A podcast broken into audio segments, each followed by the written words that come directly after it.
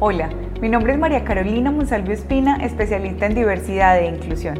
Hoy quiero contarte cómo puedes empoderarte para solucionar.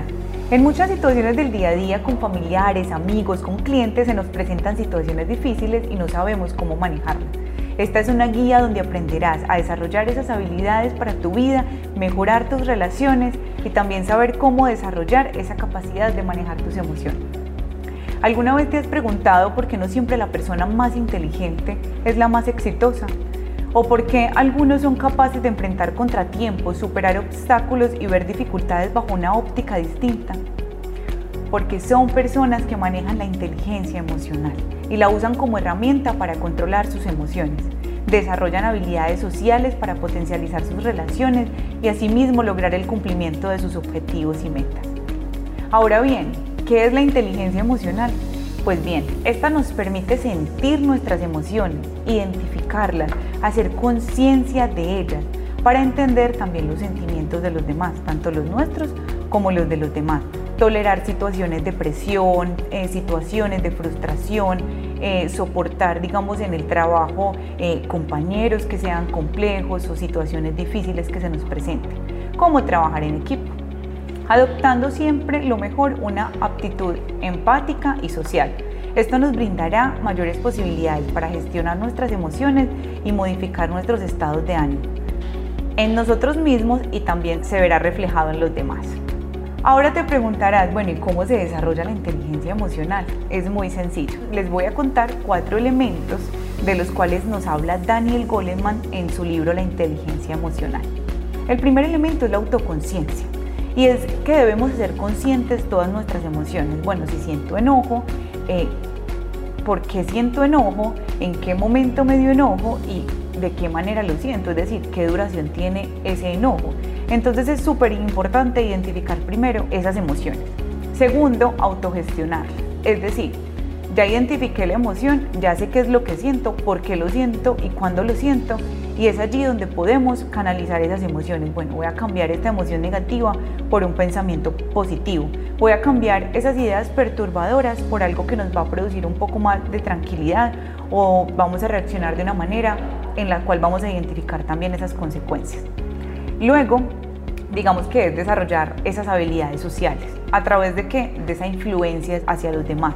¿Cómo digo las cosas? Cómo entiendo los puntos de vista, cómo los comprendo, cómo tolero al otro.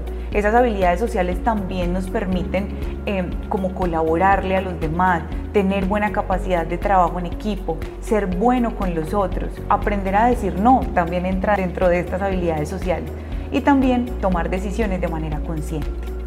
El quinto elemento es la empatía, súper importante. Si no nos ponemos en el lugar del otro, si no comprendemos las necesidades del otro, no vamos a poder desarrollar la inteligencia emocional. Este es nuestro quinto elemento y los invito a autogestionar sus emociones. Mientras más desarrollamos la inteligencia emocional, más habilidades tenemos, más efectivos somos en nuestras relaciones, más felices y comprensivos somos con los demás lo que nos conlleva a ser muy empáticos, más sólidos en nuestra relación. Esto significa desarrollar herramientas para dar solución a las diferentes situaciones que se nos presentan en el día a día, comprendiendo las necesidades del otro y entendiendo sus necesidades. Quiero traer a colación una frase de Aristóteles, la cual nos dice que enfadarse es fácil.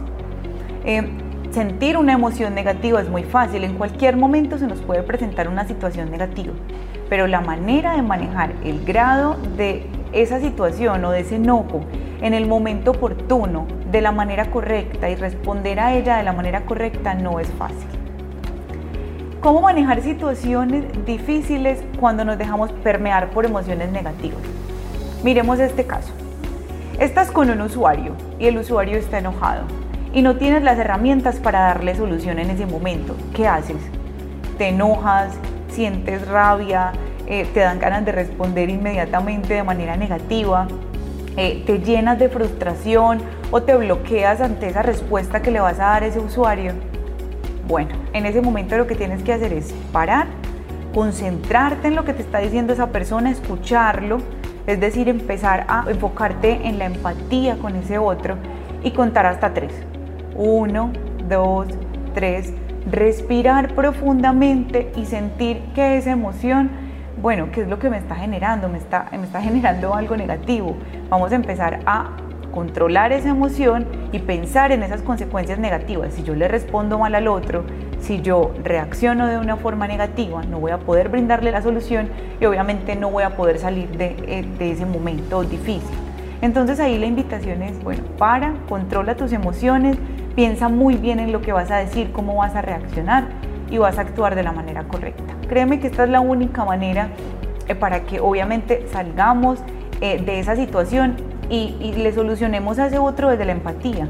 Piensa que si a ese usuario se le fue el internet, pero es que ese internet es súper importante para su trabajo, eh, para desarrollar una tarea de su hijo muy urgente. Si es algo para él muy importante, debemos ponernos en su lugar y darle solución a esa situación que se está presentando. Cualquier persona debe ser consciente de sí mismo y siempre debe saber cómo se siente, saber cómo son sus emociones y digamos que como tal, saber que esas acciones pueden afectar también a las personas que nos rodean. Entonces quiero invitarte a implementar estas tareas. Inicia llevando un diario de tus pensamientos, de todas las emociones que vas sintiendo en el día a día.